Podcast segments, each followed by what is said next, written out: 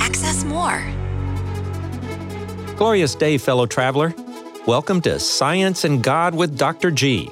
That's me, Dr. Michael Guillen, physicist, astronomer, mathematician, and Christian. That's right, living, breathing evidence that science and Christianity are not mortal enemies, but good friends.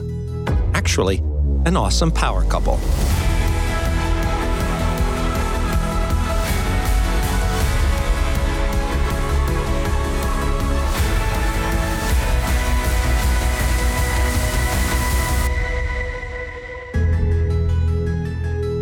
Why did God create viruses? A study published by the National Academy of Sciences found that, get this, bacteria, viruses, and prions outweigh us humans by more than a thousand to one. Yikes! We're surrounded. Anyway, it reminds me of what my late friend and famous sociobiologist Ed Wilson once told me. Michael, don't ever forget, it's the little things that run the world. And boy, Ed was right. You know, just look at what the SARS CoV 2 virus did to us. In the blink of an eye, it brought the entire human civilization to its knees. So, why in the world did God create such nasty little creatures? Well, let's start with the basics, okay? Here's a quick introduction to the little things that run the world. Are you ready? Here we go. Bacteria are one celled organisms. Life doesn't get much simpler than that. By comparison, your body has 38 trillion cells. That's right. You have more cells in your body than the Milky Way has stars. And what's more, you also have 38 trillion bacteria cells in your body. in other words, half of you is bacterial. Hate to break it to you, but it's true. Bacteria can replicate and fast. Most bacteria divide once every 20 minutes. And finally, as you know, bacteria can cause lots of problems like strep throat, food poisoning, certain kinds of pneumonia, gastric ulcers, syphilis, and Lyme disease. Viruses, on the other hand, are tiny fragments of DNA or RNA tucked inside a protein capsule. Now, most viruses have DNAs that are about 7,000 to 20,000 molecules long. I know that sounds long, but it isn't. Because by comparison, your DNA is roughly 3 billion molecules long. Big difference. Another thing, since viruses don't have cells, they don't replicate in a normal way. Instead, like little demons, they prowl the landscape looking for living hosts to possess. They dig into the host's DNA and use it to multiply themselves. Very clever. That's what causes a pandemic. It's just a virus that wants to replicate, and it does so brilliantly at our expense. Pandemics, of course, are as old as time. They've been around forever. In fact, right now, your DNA carries an historical record of viruses that invaded and permanently altered the DNA of your ancestors. Yes, more than 8% of your DNA is riddled with the DNA of ancient viruses that infected your parents, grandparents, great grandparents, all the way back to day one. Viruses, too, can cause lots of problems, as you know, like the measles, yellow fever, all kinds of colds and flus, encephalitis, AIDS, and rabies. Finally, prions. They're super weird because they don't have cells and they don't have DNA or RNA. All they are is a single bizarre protein. And yet, they can replicate. How? Well, a prion multiplies simply by embracing normal proteins and instantly changing their shapes. Put another way, Prions have the power to shape shift normal proteins and poof, turn them into prions. Pretty amazing. If you want to know more about these fabulous weirdos, I've put a link in my show notes below, so check it out. Needless to say, prions can cause lots of problems, like Creutzfeldt Jakob disease, fatal insomnia, scrapie in sheep, and mad cow disease. So, there you have it, my friend the microscopic superstars of God's creation. So then we come back to the original question Why in the world did God create them? Well, because, believe it or not, despite their ability to make us sick and even kill us, we need them to stay healthy. Yes, I know it sounds crazy. And science is still trying to figure it out. But we already have more than enough evidence to know that it's true. That's right. Bacteria, viruses, and even prions are good for your health. Okay? Let's start with bacteria. I've already told you that half your body's cells are bacterial. Why is that? Well, lots of reasons. First, you depend on bacteria to digest your food. Your gut is swarming with bacteria more than any other part of your body. Here are just three of the bacterial good guys, also called probiotics Bifidobacterium animalis, Bifidobacterium longum, and Lactobacillus reuteri. Those are mouthfuls, but here's the thing these and lots of other good bacteria are killed off every time you take antibiotics, which these days, my friend, is way too often. All of us are guilty of that. That's why antibiotics make you nauseous. One way to make it better? Well, every time you take antibiotics, Eat foods that are rich in probiotics, rich in good bacteria, like yogurt, kimchi, sauerkraut, and buttermilk. That's what Laurel feeds me every time I take antibiotics. She's religious about it.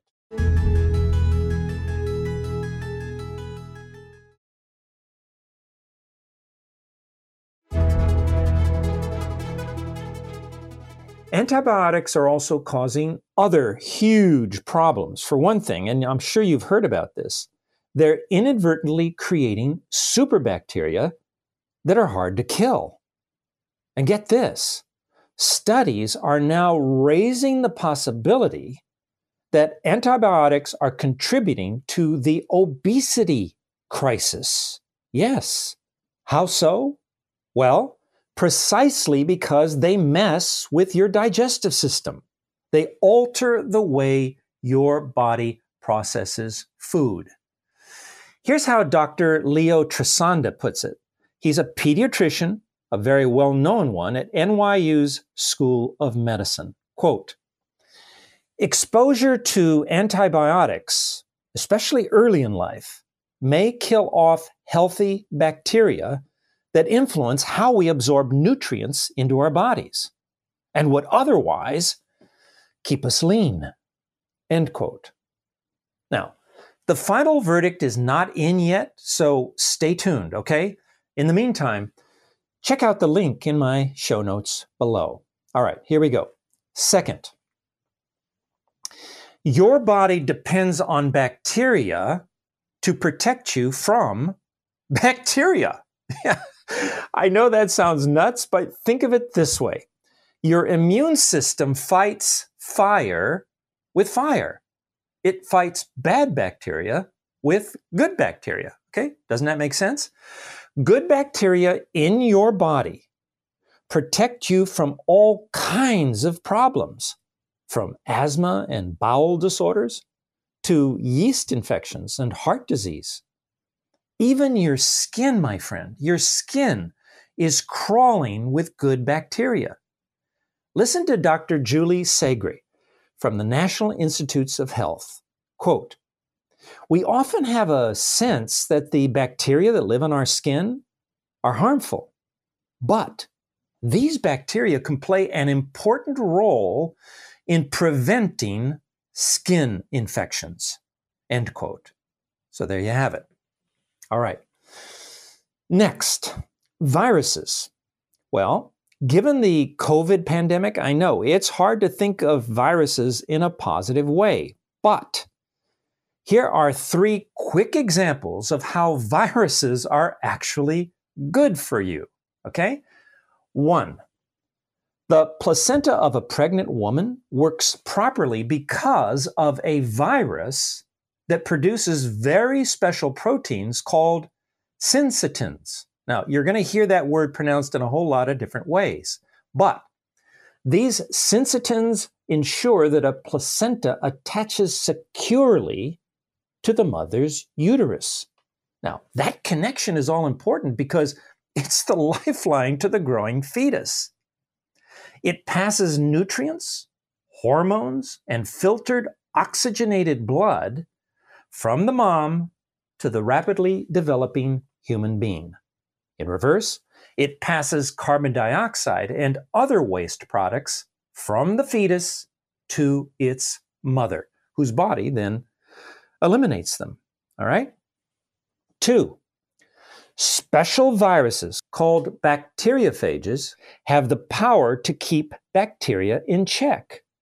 They're used in what's called phage therapy, which basically works like antibiotics. Now, ever since the early 1900s, phage therapy has been used to treat all kinds of bacterial infections. For example, dysentery. Dysentery causes fever, abdominal pain, and bloody diarrhea. It isn't pretty. By the 1920s, though, phage therapy fell out of favor. Why? Well, mostly because it was considered controversial for various reasons, okay? In the 1940s, when modern antibiotics were invented, phage therapy pretty much disappeared. But now it's a different story. With so many bacteria becoming resistant to modern antibiotics, phage therapy is making a comeback. Let me give you just one example, okay? A man became infected by a bacterium that made his aorta swell to nearly twice its normal size. Now, his doctor gave him every antibiotic in the book, but nothing worked. Right when the man was at death's door, his doctor decided to try phage therapy. He injected the man's swollen chest with 100 million bacteria killing viruses called OMKO1. And believe it or not, by the way, the virus came from a lake, a lake in Connecticut. Anyway, guess what? It worked. The man's aorta shrank back to normal, and the man survived. Think about it. A bacteria killing virus, a bacteriophage, fished out of an ordinary lake in New England, actually saved the man's life. Amazing. Three, scientists have figured out how to tame viruses. What's more, they're using these tamed viruses to treat people with all kinds of inherited diseases, like Duchenne muscular dystrophy, or sickle cell anemia, or cystic fibrosis. The technique is called viral vector based gene therapy. And here's how it works scientists inject the patient with tamed viruses that invade the patient's DNA, neutralize the bad genes, and replace the bad genes with good ones. Now, right now, scientists are very close to using these tamed viruses to treat, or frankly, outright cure, hemophilia A. It's a blood clotting disorder that affects mostly males. Okay? The hope is that in the years to come, viral vector based gene therapy will forever defeat inherited diseases that have been around forever. We can only pray. Anyway, those inherited diseases that have been around forever include congenital blindness. That's right, believe it or not. This technique that I'm talking about might very well give sight to the blind. Imagine that. Finally, prions. We don't know much about prions. They're very mysterious. But in the last 20 years, we've been discovering that even they deserve our gratitude. For example, prions appear to help brain cells stay healthy. In one study, mice deprived of prions became hyperactive. They suffered strokes, and their brain cells died from overworking. Prions appear to boost immune systems as well. In one study, prions living inside a cell linked arms and literally formed a protein wall to stop an incoming virus. Prions appear to help organisms withstand harsh conditions like heat and drought. Studies show that prions called HSP90 help keep your heart from quitting when you overexert yourself. And get this prions also appear to help us remember things. Studies on mice brains show that the hippocampus needs prions, prions to form long-term memories. So there you have it, my friend. As I said, three of God's microscopic superstars. We couldn't exist without them. Now, in journey number 52, I talked about how everything in God's perfect creation was fractured by our rebellion. I explained how a seemingly small event, you know, like Adam and Eve biting into forbidden fruit, can actually have cosmic consequences. If you haven't taken that journey, be sure to check it out. That's journey number 52. For now, here's my hope. The next time someone laughs at the idea of a loving God creating bacteria, viruses, and prions, I hope you'll set them straight. Yes, I know it's a whole lot easier said than done. I get it. It's hard to rise above the harsh realities of life to look past the death and disease of this world. I lost loved ones to COVID, so I know. You know, but as a scientist and as a Christian, that's precisely what I'm called to do to rise above the struggles of life, to look past appearances and behold the beauty behind the beast. You know, God created bacteria, viruses, and prions to keep us healthy, not to kill us. That tragedy is on us humans. The enemy tempted Adam and Eve to rebel. And suddenly, God's perfect world was infected with death and disease. That's the world we live in now. A world where the enemy uses bacteria, viruses, and prions to harm innocent men, women, and children. But here's the thing, my friend God hasn't left us defenseless. No. You know, it reminds me of when we lived in Boston and our son was very young. Before he went out to play in bitter cold weather, we wrapped him up in warm clothes, okay? Well, that's what God has done for us.